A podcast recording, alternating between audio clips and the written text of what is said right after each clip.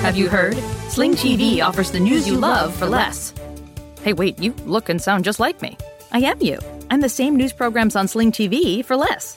You mean you're me, but for less money? A lot less. I'm all the favorite news programs and more on Sling TV, starting at just $40 a month. Everything great about me, but for less money? Which makes me greater, don't you think? Get the news you love and more for less. Start saving today. Visit sling.com to see your offer. This episode is sponsored by Hum Nutrition, a leading vitamin brand on the forefront of wellness. Hum is best known for Flatter Me, a digestive enzyme that debloats fast and went viral on TikTok. Rooted in science and backed by clinical research, Hum offers clean and targeted formulas that help you reach your wellness goals. From gut and skin health to vaginal and hormonal balance, Hum has specific solutions that work for you. Hum Nutrition's bestseller, Flatter Me, is the ultimate debloating hack. It's so easy for you. All you have to do is take one small capsule before a meal, and it helps you enjoy all of your favorite foods without the bloating aftermath. Flatter Me is clinically tested to debloat fast and works after only one use. Head to humnutrition.com. That is H U M nutrition.com and get 40% off your first order with code GARAGE. Reach your wellness goals and head to humnutrition.com. That is H U M nutrition.com today as this offer expires soon. Terms and conditions apply.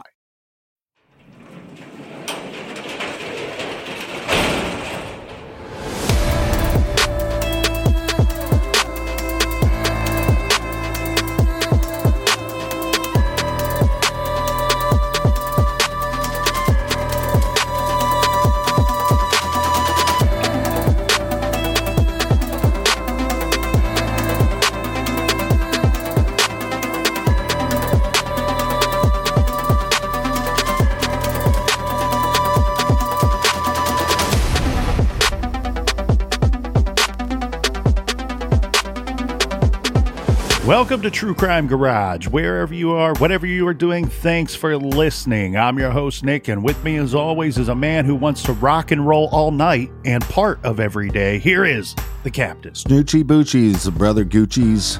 It's good to be seen and good to see you. Thanks for listening. Thanks for telling a friend. This week, we are very happy to be featuring Bulldog Amber Ale by the good folks over Half Pints Brewing Company.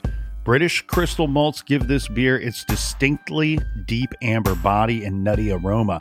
Like its namesake, Bulldog Amber Ale is tough on the exterior with a soft disposition. So it's a great introduction to our friends and their beers over Half Pints.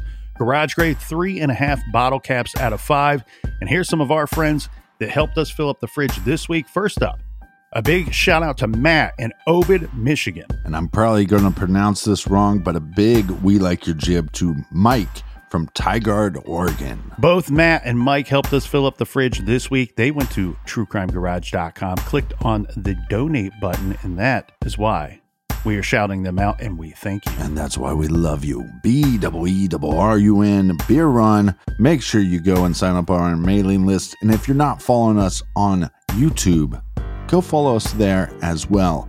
And that is enough of the business. All right, everybody, gather around, grab a chair, grab a beer. Let's talk some true crime.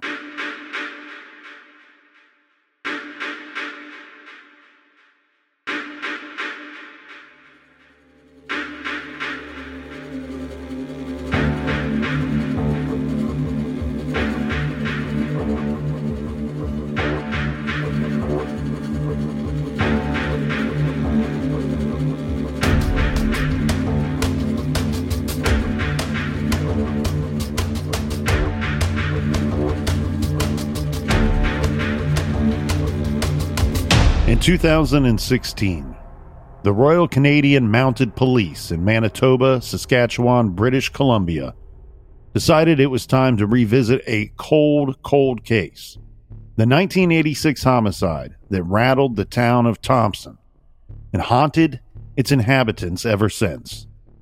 The specter of the dead 15 year old girl cast a pall over the whole place, and there was nothing new. So the RCMP took on a novel approach. On October 16th, 2016, 30 years after the murder, the RCMP MB Twitter feed halted its usual updates and instead tweeted the following devastating messages Hello, I am Carrie Ann Brown. I was raped, beaten, and murdered 30 years ago today. Can you help find my killer? What you did to me that night destroyed my family and friends. I didn't do anything wrong. I was a happy 15 year old girl. There's silence, but someone knows. Come forward. Stop being cowards. How were you able to keep what you did to me hidden? I want to talk about the day I was killed. I want people to know what happened to me. I want the killer caught. My house at 6 Red River Road in Thompson was simple, but I loved it.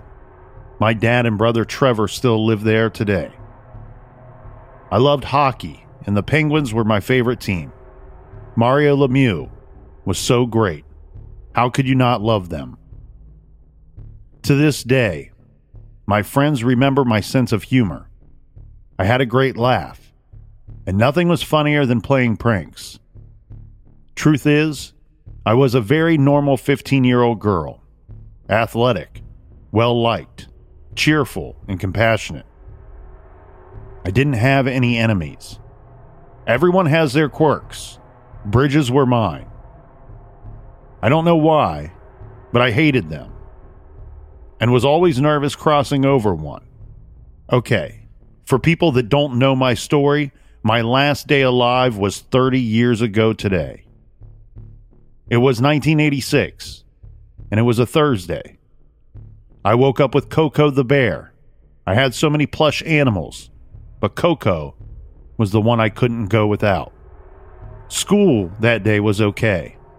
I had so many friends that going to school at R.D. Parker Collegiate was actually fun. I loved gym class. I was only 5 foot 1 inch, 110 pounds, but fast and feisty. I was a great runner and could easily beat my brothers. First two classes that day were back to back typing, then math and English. I couldn't wait for gym at the end of that day. FYI, in 1986, I was still learning to type on a giant typewriter. Not fun. I could not wait for lunch.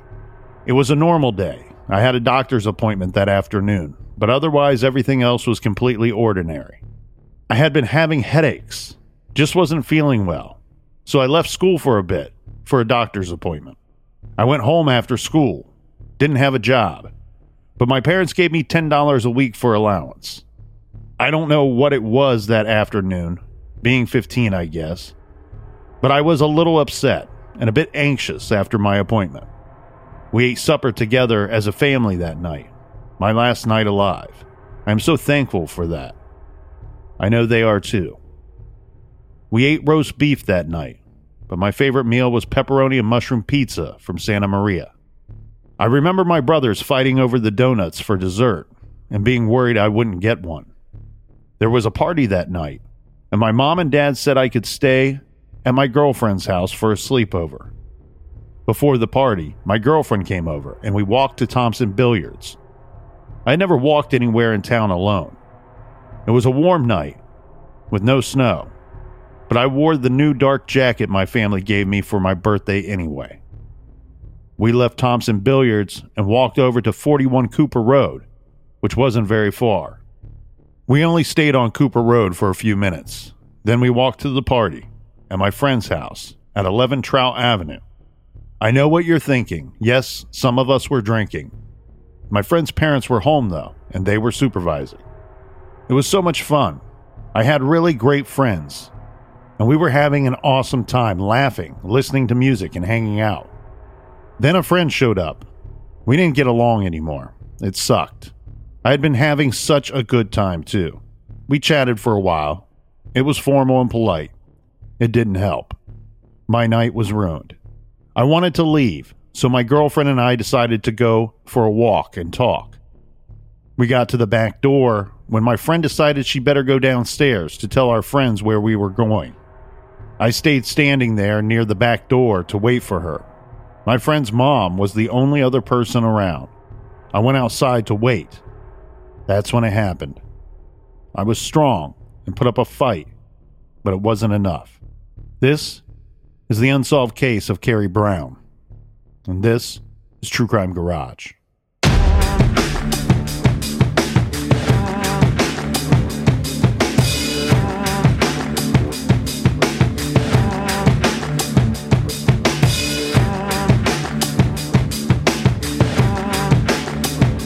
In 1986, Carrie Ann Brown was, just as you heard, a normal 15 year old girl living in the Great White North.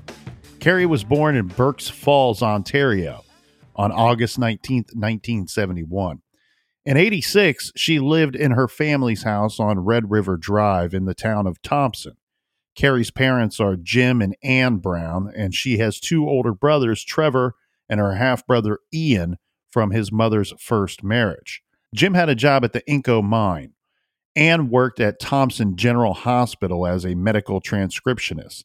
The town of Thompson is a mining town named after the family that owned the mine. The town itself had only been around since 1956, and although it had just about 12,000 residents, it was known as the hub of the North because it was the only place in the area with access to healthcare facilities shopping, and other services. Tens of thousands of outsiders came to the town yearly. It was a tight knit community with residents who looked out for each other. It was also a very outdoorsy area with hunters and campers and fishermen, comprising much of much of the population, those who didn't work in the mine, of course. For teenagers, it was kind of a boring town, and in typical teen fashion, they had to come up with inventive ways to find excitement having parties, drinking a little bit, and dating. As we learned in the trailer, Carrie was a fun loving girl that was athletic. She loved gym class captain and she loved ice hockey. She was just at that age where she was between being a girl and being a woman. She still loved her stuffed bear, Coco, but she also had recently split up with a boyfriend. More on that in a minute. Carrie's parents had some troubles in that Carrie's mom and brother Trevor both suffered from retinitis pigmentosa. And by the time our story takes place, Ann was blind. Carrie herself had been having headaches, but it does not seem that she suffered from the same affliction. Let's get to the night in question. So, this is going to be October 16th, Captain, and this is a Thursday. Now, as we heard in today's trailer, Carrie had a normal school day minus the doctor's appointment. That would have been outside of the normal day for her. She got out of school about 3:30. Carrie and her dad picked up a couple of donuts as they were out buying her a winter coat. They had dinner together as a family and then there was a kerfuffle over the donuts and Carrie was a little upset, but then she rallied and she was going to hang out with friends anyway, so she kind of got over it. There was a party at Carrie's friend's house, Doug Crocus. So Doug is a classmate, a schoolmate of Carrie's. He is one year mm-hmm. older than her, and her two best friends, Rhonda and Nicole, will be joining her at this teenage gathering. Before the party, Rhonda, who lived nearby, came over to Carrie's house to pick her up. Carrie was wearing a pink outfit with her favorite Pittsburgh Penguins jacket. Around 7 p.m. that night, they wandered to the billiards place, then another friend's house, and then to Doug's. Doug lives at 11 Trout Avenue. So, from my understanding here, Captain, Doug's house is quite a ways away from Carrie's house. From my understanding, they walk there in a rather large group of friends. So they're walking there, it's the three of them, and then more kids meet up with them along the way. Now we have this big pack of teenagers all making their way to Doug's place. Right. They get there around 9:30, maybe 10 at the latest. Now Nicole lived on the other side of town from Carrie and Rhonda, but just 2 blocks away from Doug's house. The neighborhood is the Westwood neighborhood and it is described as a middle-class residential area.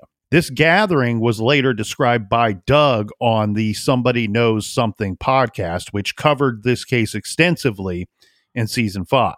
It was a group of about 25 kids who knew each other pretty well, ranging in age from 15 to 18. Some were legal to drink and some weren't, like Carrie and her girlfriends. They were in the younger batch of kids, but there was some beer there.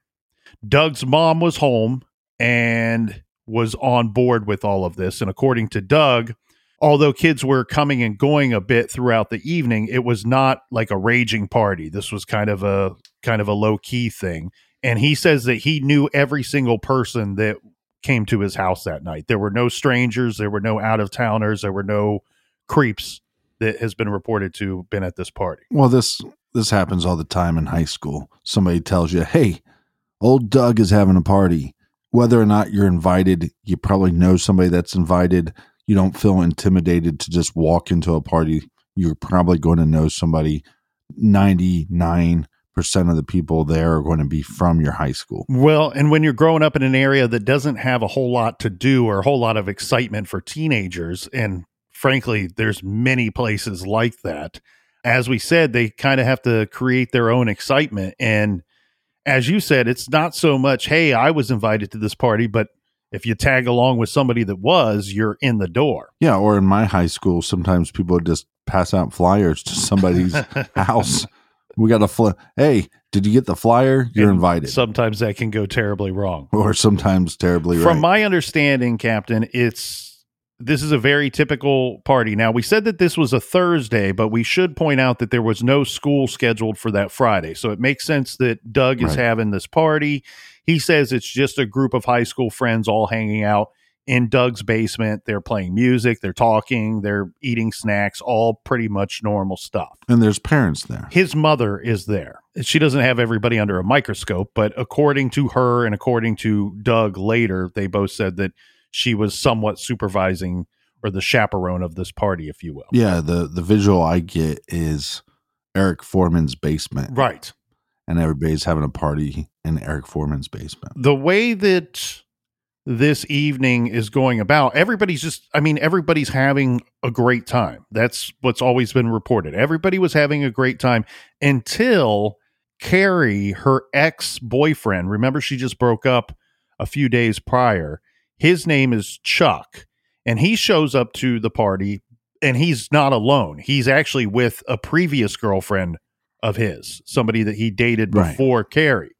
Carrie knew that Chuck had gotten back with his ex girlfriend. So there was nothing like confrontational about Chuck being there and Carrie being there. But Carrie did say that she felt awkward and uncomfortable. This is what she expressed to her friends. And it was probably just because the breakup was pretty recent. Well, way to go, butt faced Chuck, showing up with your ex girlfriend, ruining the party. Now, we read the tweet from the RCMP in today's trailer that said Carrie became upset because she didn't want to be there when her ex boyfriend was there. And we get it. Everyone's been in that position. No matter what age you are, it's it can be awkward. Yeah, it's you know Carrie's sitting there having a good time at the party. Her boyfriend, her ex boyfriend, walks in with his ex girlfriend, and the first thing you're thinking is mm-hmm. awkward.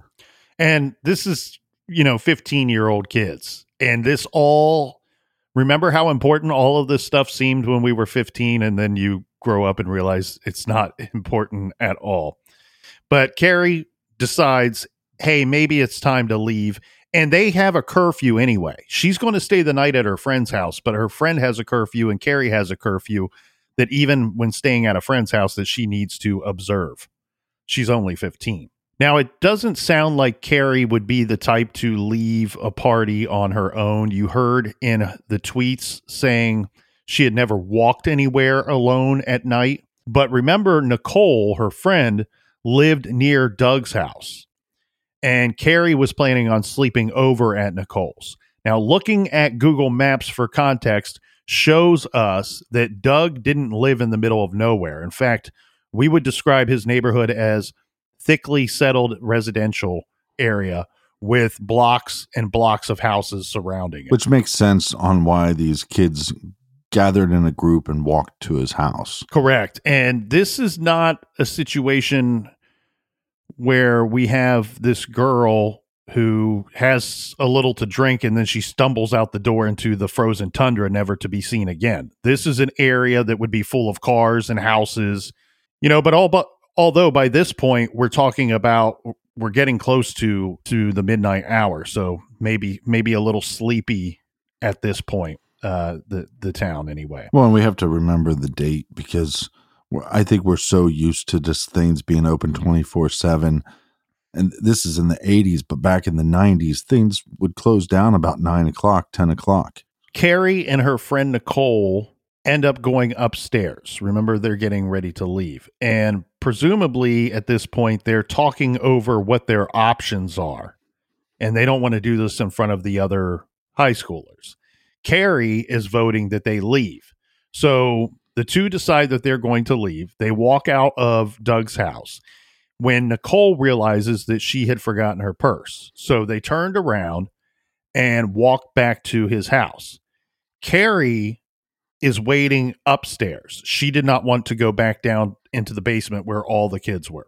Right. The tweets indicate that Doug's mom was there as well, like we said earlier. Now, Nicole ran into her ex, so a different kid, on the stairs.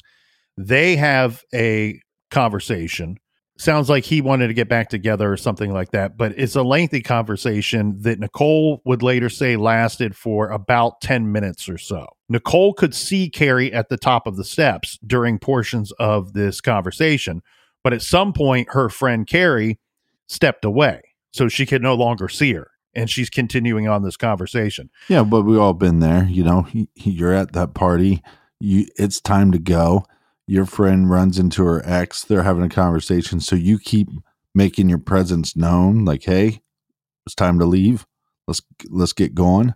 And then eventually eventually carrie stops making her presence known to nicole. Yeah maybe she wants to give a little privacy for their conversation. We don't know. It's hard to say.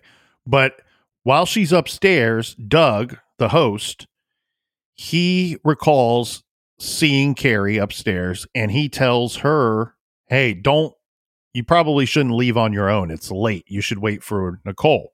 Right. Carrie then asked Doug to go get Nicole. So he went back down to the basement. Nicole then goes upstairs a few minutes. We're talking just a few minutes later. And by this point, it had started to snow outside. And Carrie was gone. Nicole could see footprints in the snow leaving Doug's house.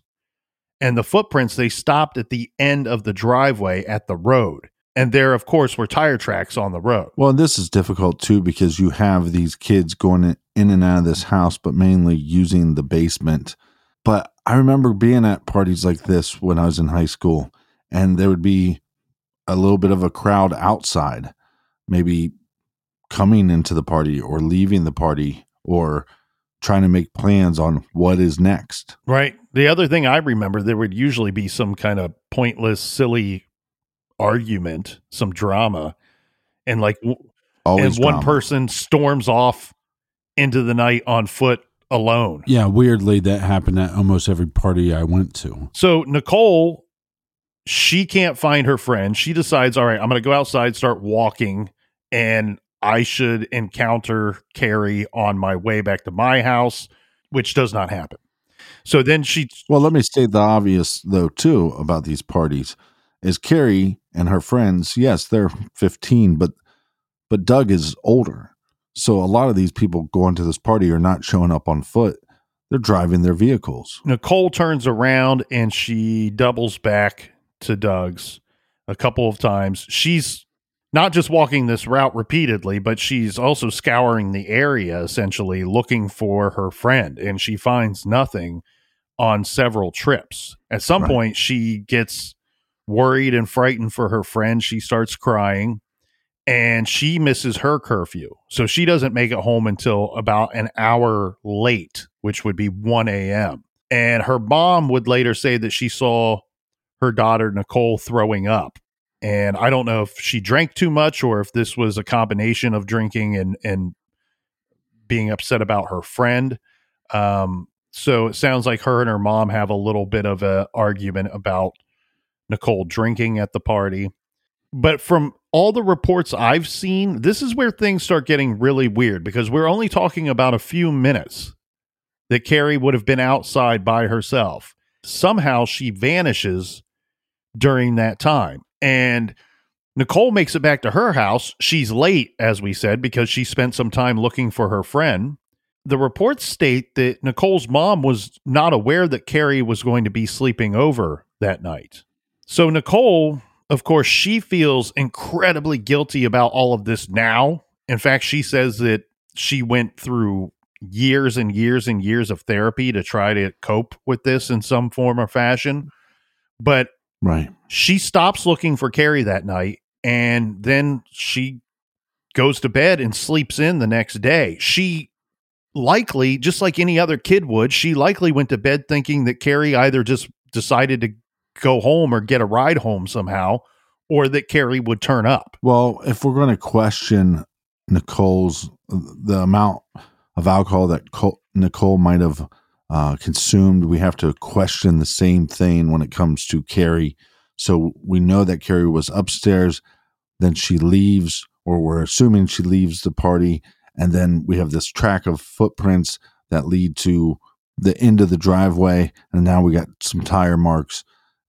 This is not a good situation. Well, and we also have to point out something here and keep this in mind as we're going through the events here. You know, one of the benefits of constant connectivity that we currently have today that we forget about that when especially when we're complaining about cell phones and cell phone usage by younger people these days. But today, Carrie's friends would be able to see on Snap Map, you know, exactly where their friend was. And maybe she could have been found or even saved that night. But we're talking about 1986. So that was not an option. Yeah, or, or Carrie, if she felt like, hey, it's time to go.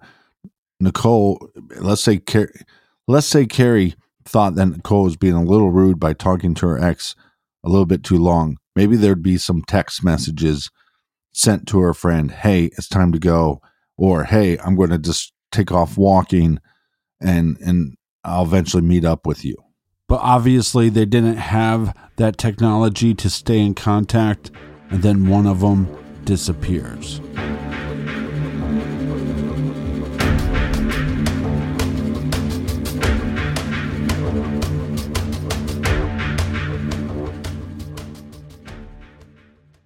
Have you ever thought about why your wireless bill is so damn expensive? It's all just radio waves, and how much can a radio wave really cost? Seems like Big Wireless got together and decided $100 a month? I think they'll buy it. What choice do they have? Now, thanks to Mint Mobile, you do have a choice. For a limited time, all phone plans from Mint Mobile are $15 a month when you purchase a three month plan. That's unlimited talk, text, and data for 15 bucks a month.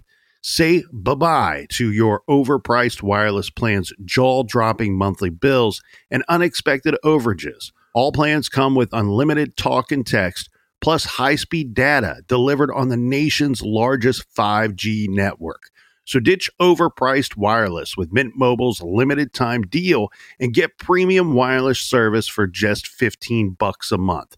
I made the switch. I'm enjoying it. The secret is in the sauce over at Mint Mobile. 5G for free, no extra overhead, flexible plan options. Your unlocked device and current phone number are always welcome at Mint Mobile. I made the switch. I love it. You should do the same. To get this new customer offer and your new 3-month unlimited wireless plan for just 15 bucks a month, go to mintmobile.com slash TCG.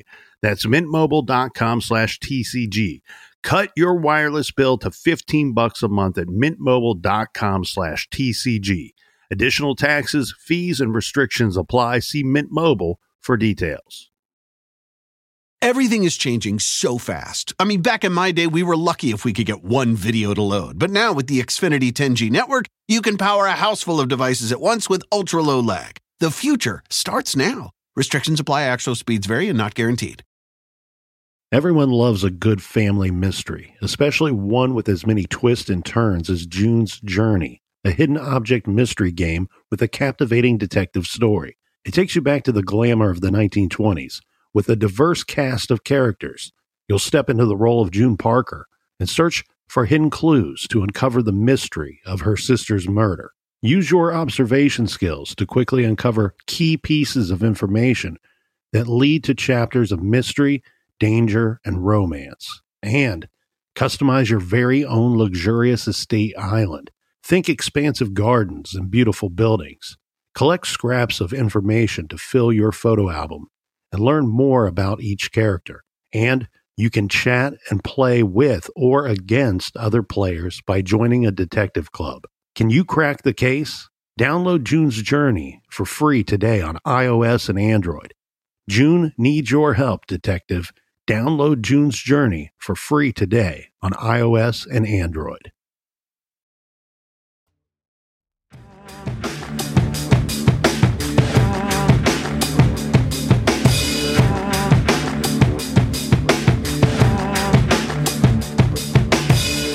All right, we are back to the windows to the walls. Cheers, everybody. Cheers to you, Colonel. Cheers to everybody out there in listener land in the morning on that Friday, there was no school. That's, I mean, praise the Lord. That's the best Thursday you can have when you're a kid. No school on Friday. Carrie's brother, Trevor, had been drinking at his buddy Jerry's house the night before. And he recalls that on Friday morning, Carrie's friends started calling looking for her. So at first, Carrie's family Trevor, her brother, and in the family, the Brown family, they don't really think anything of this, right? I mean, Carrie's a typical 15 year old teenager, but they get worried when Nicole, when her friend Nicole calls, because right. that's completely different. Remember, she was supposed to be staying there the night before. Nicole calls the house. This is sometime after lunch on that Friday. Nicole had to tell them that she lost Carrie the night before, lost track of her. She was devastated when they, in return, tell her Carrie never came home last night. This would be very difficult. And like you said, I mean, Nicole, Carrie's friend, has struggled with this. Heck, there's friends of mine that I've gotten arguments with and just never got over the argument, never became close friends again. But this is a whole nother level. You were with your friend, you went to the party with your friend you feel somehow responsible for her leaving by herself. And then, like you said, she went back and forth between her house and Doug's house, the party, looking for her friend. And then at some point has to just come back home and go, I, I, I give up. And when she doesn't show up that night, and then I'm sure Nicole called some other people first. Hey, did you have you seen Carrie? It'd be devastating to have to call Carrie's family. Carrie's brother Trevor discussed this very situation with the Thompson Citizen newspaper and said when Nicole called looking for Carrie, they, meaning his family, realized no one knew where Carrie was. She made some phone calls and then she called us back and said, Carrie's lost. We don't know where Carrie is. It was at that point that my parents called the cops let them know what was going on. They came over, got a picture of Carrie. They created a flyer rather quickly. And he says within a couple of hours, they had a bunch of flyers made, and then they all started distributing them across the town of Thompson. He says, I was at home answering the phone, talking to people that were calling. Once people had started learning that she was missing, and that we were looking for her, people wanted to help look for Carrie. And so they did. Lots of people were out looking for her all over the city, but no one found her that day. And he goes on to say that we, the Carrie's family, the Brown family, they didn't sleep that night. Well, you remember these parties when you're a kid, and it's like maybe at maximum capacity there was 30 kids there, but throughout the night there could have been 60, 70 different kids that show up. Like we said, they show up in little groves, little packs, and then leave at different times. So there's a lot of people that you can question that were there that night, there at the time that Carrie was there, and it's it's also hard to remember when people left. So if somebody says, "Hey, I left at ten o'clock," most of the time you just have to believe them because you're not going to remember every single detail of every single individual that was there at that party. Well, and when the family becomes alarmed that they don't know where Carrie is, this is one thing that I, I find to be interesting here. They called one of their phone calls amongst dozens of trying to track down their daughter was to the local taxi company. This to see if Carrie had gotten into a car to you know take a ride to to try attempt to get home or go elsewhere. This makes sense to do as a parent, especially after you're being told this story from Nicole that hey, you know, it looked like Carrie decided to split and got tired of waiting around for me.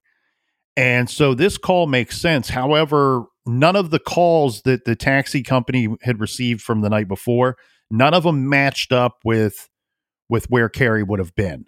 Um, Yeah. picking her up. The location of correct. location of Doug's party. So this didn't seem like uh, a, a a great option. That what is interesting though, Captain, there was a call to another area of town, and just to double check everything, Carrie's father Jim actually drove to the the pickup and drop off location of that call and said that he didn't recognize anything one and two didn't have any reason to connect it back to his daughter Well, again, the, this is a this is a difficult situation because it's not just the people that were at the party; it's people that drove to the party.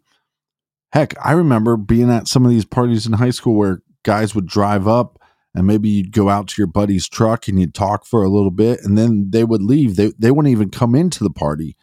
So there's other individuals. She's 15, a 17 year old that drives by and goes, she's leaving by herself. Hey, Carrie, do you need a ride? Yeah, that'd be awesome. Maybe she decides, oh, somebody's going to give me a ride. I'll go back to my house instead of going to Nicole's house. But we don't know if she got into a vehicle and if she did, who was the driver or who else was in the vehicle. Well, and so to break things down a little bit here, we have the party that took place on Thursday. Carrie's father, Jim, reported her missing around 4 p.m. Central Time on Friday, October 17th. Now, we're going to fast forward to the following day on Saturday. This is Saturday afternoon around 2:10 p.m. We have a woman named Donna Kovic and her friend Joanne. They're out on their usual weekend horseback ride. They were making their way along a muddy road through a wooded area just north of the Burntwood River. Their horses at some point started to act skittish. And then suddenly, the two women saw a body on the ground. This is from a CBC news article by Bryce Hoye. It says, quote, they saw Carrie's body lying on a jacket with one hand up and one down. She was dressed in a pink and black leopard print outfit and white socks, Kovic said. You could see the face was smashed and beaten. She could also tell that the arm that was up in the air was broken. Okay, so I want to take a second here to comment on some things that people familiar with the case are probably asking themselves right now or thinking and trying to recall. There were a lot of rumors and even some reports that state that Carrie was found nude. Um, that, according to the women that found her, Donna and Joanne, is not the case. It's just simply a, a rumor that they Not true. It's not true number one and number two they go on to publicly describe the outfit that she was found in Uh, police have been a little tight-lipped about some of the details of this case but again we get a description of the clothing that they saw on carrie that day when they found her I'm assuming that that description is the same clothes that she went to the party in. i don't have any reason to to assume otherwise Right. Carrie had been beaten to death about the face and head with branches broken off nearby trees. Police found the branches with blood on them at the scene. So on Saturday around three, you know, they make this terrible discovery a little after 2 p.m. The Brown family, they'll be notified right around three o'clock. Uh, but this is not by the police. It's actually by two teenagers who knew Trevor. They told the family that the cops had found a body out by the horse stables. And at the same time, you know, this wasn't police dropping the ball here. They just hadn't got to the Brown fam- family yet because as we will see as these two teenagers are telling Trevor what the rumor is or what they had seen or heard the phone rings and this is the police asking Jim and his family to come to the hospital because they're going to have to ID a body. Do we know how far these horse stables are from Doug's house where the party took place Thursday night? Yeah, from my understanding, it's like a two to three minute walk. Yeah, so that makes it even more difficult because we have these footprints that Nicole claims she saw that lead to basically tire tracks. Did somebody pick Carrie up in a vehicle or did she walk to this location or was she led to this location? Well, and staying on the the body discovery here too. This is this is one of those we get this in every story where there's just one of these weird kind of random heartbreaking moments here. And this is when so Trevor, remember he knows the two teenagers that showed up at his house and that are telling him and his family, "Hey, the police found a body down by the horse stables." So his dad and mom are going to go to the hospital because they got a call from the police to come and identify a body. Well, Trevor does not want to wait. He he can't he can't help himself. He wants to find his sister. He goes with the two teenagers back to the location where they heard a body was found. And the police, of course, they're still there and they've got everything roped off and they would not let Trevor into the site, obviously. So Trevor is talking with one of the ladies that found Carrie's body, who was still there, and he's asking her questions. He's he said, "Was the person was the body that you found wearing a Penguins jacket? Remember, she we know that she had a favorite hockey Pittsburgh Penguins jacket that she was wearing that night when she left the house and arrived at the party. Donna, one of the women who was on horseback that found the body, says no, there was no Penguins jacket. And then Trevor, her brother, asked Donna, was the the body you found was was the female blonde. Donna told Trevor no. And so Trevor, hmm. Carrie's brother, goes, Oh, great. Thank God it's not her. It's not my sister. But unfortunately, he's wrong because a couple of things, a couple of the details that we get from the women that found the body, Carrie was lying on top of the penguin's jacket. So they did not see the jacket. It was there, it was found at the right. scene, but they did not witness the jacket. And then you heard the injuries that we described very briefly there. Carrie's blonde hair no longer appeared to be blonde. It appeared to be brownish black because it was saturated with blood. So he Trevor goes from this moment of heart just pure heartbreak to relief of thank God it's not my sister, then to a short time later finding out that no, it was it was your sister. Right. And then you got to think too these these two ladies on horseback. Once you see the body, how how much are you looking at that body for detail? At that point, you go, it is a body. We need to call law enforcement.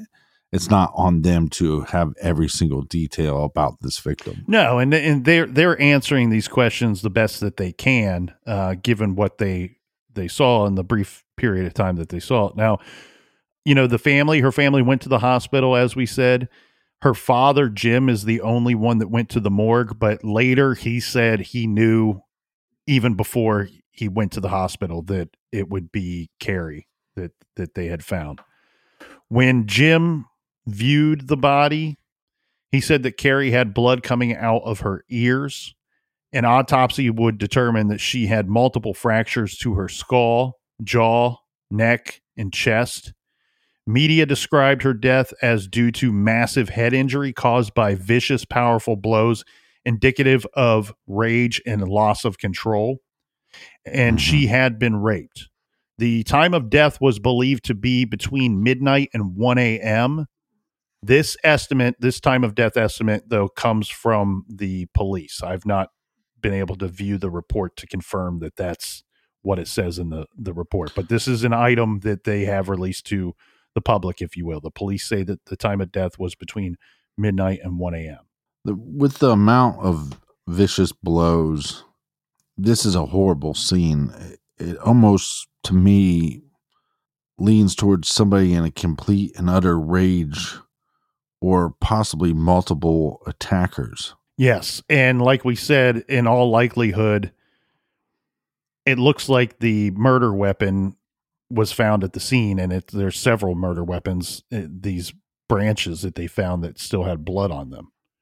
Right. At the hospital, of course, the RCMP personnel assured the family that they were going to do everything possible to find out who did this to their daughter, to their sister. Now, Trevor, keep in mind, he's only 16 years old at the time. He's Carrie's older brother, just one year older than than Carrie. But still to this day, Trevor has been the driving force behind the decades long push to keep his sister's case in the media. He says that the murder literally destroyed his family. He says that his father became withdrawn and dysfunctional and his mother was depressed until the very end. She she eventually died of cancer, but he says she never got through this. She died deeply depressed, and that would have been 16 years after Carrie was killed that she she lived in that deep depression. Oh, I think also sometimes with these cases, her mom's grief and her mom's stress might have caused her illness. And I have so much respect for Carrie's brother and Carrie's friend Nicole with the amount of time and effort, like you've said, that they try to keep this in the spotlight. It's not solved.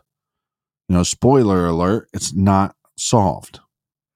And this family wants answers. And of course, Captain Carrie's friends were deeply impacted too. The Citizen newspaper says uh, d- did an interview with her friend Nicole, who says, I have relived that night for 30 years. It doesn't get easier, as they say, it just gets different. I remember it vividly as the images flash through my head at lightning speed. I see myself mm-hmm. sitting in the basement with her on my lap, standing outside and feeling the snowflakes hitting my face, finding her gone minutes later and walking the streets calling her name crying and wanting desperately to find her and nothing, walking the streets, putting up posters, and going door to door the next day, being dragged home because a body was found, hearing the phone ring and my mom saying no and begin to cry. So that's she's kind of flashing through her memories of of that night and the following day. Her this is her friend Nicole that we we've talked so much about already. Well, and you also wonder, as far as her friends go and her family goes, especially the brother, like you said, he's 16, but this was a party of a bunch of high school kids. You would think that maybe there'd, there'd be somebody talking or some rumors. And so, yeah, maybe the, the cops are going to solve this case, but maybe there's going to be some rumors and some leads that, that he can follow or, or her friend Nicole could follow themselves. The general consensus in the town of Thompson, as iterated by the mother of a classmate of Carrie's, was was quote that sort of thing happens in the big cities, but not in Thompson.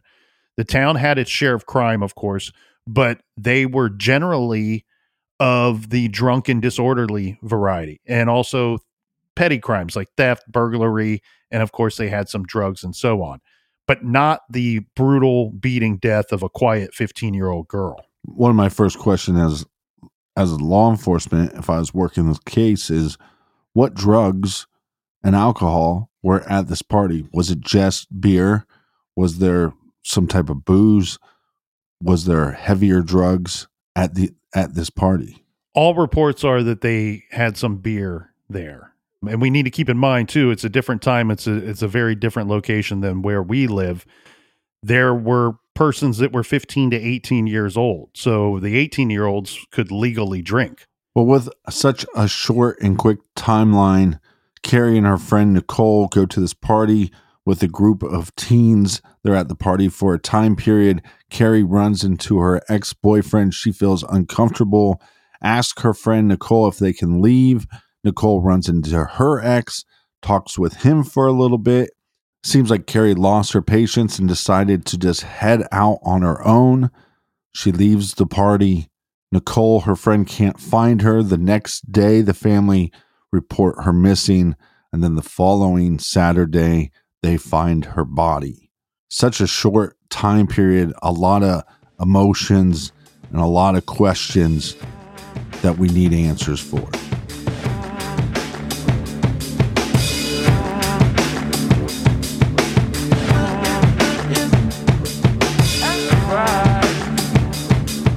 Thank everybody so much for joining us here in the garage. We want to know your thoughts and opinions.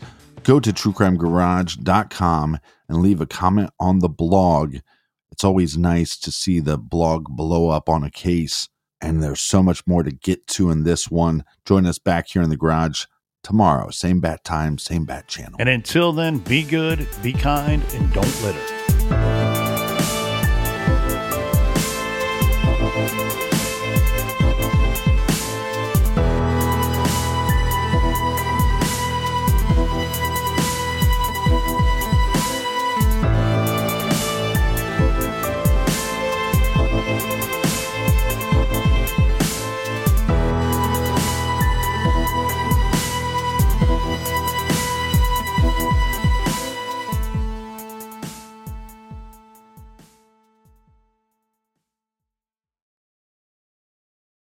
This show is sponsored by BetterHelp. What's the first thing that you do if you have an extra hour in your day? Do you go for a run? Do you take a nap? Read a book? Listen to an episode of your favorite podcast, True Crime Garage? A lot of us spend our lives wishing we had more time. The question is time for what? If time was unlimited, how would you use it? The best way to squeeze that special thing into your schedule is to know what's important to you and make it a priority. Therapy can help you find what matters to you so you can do more of it.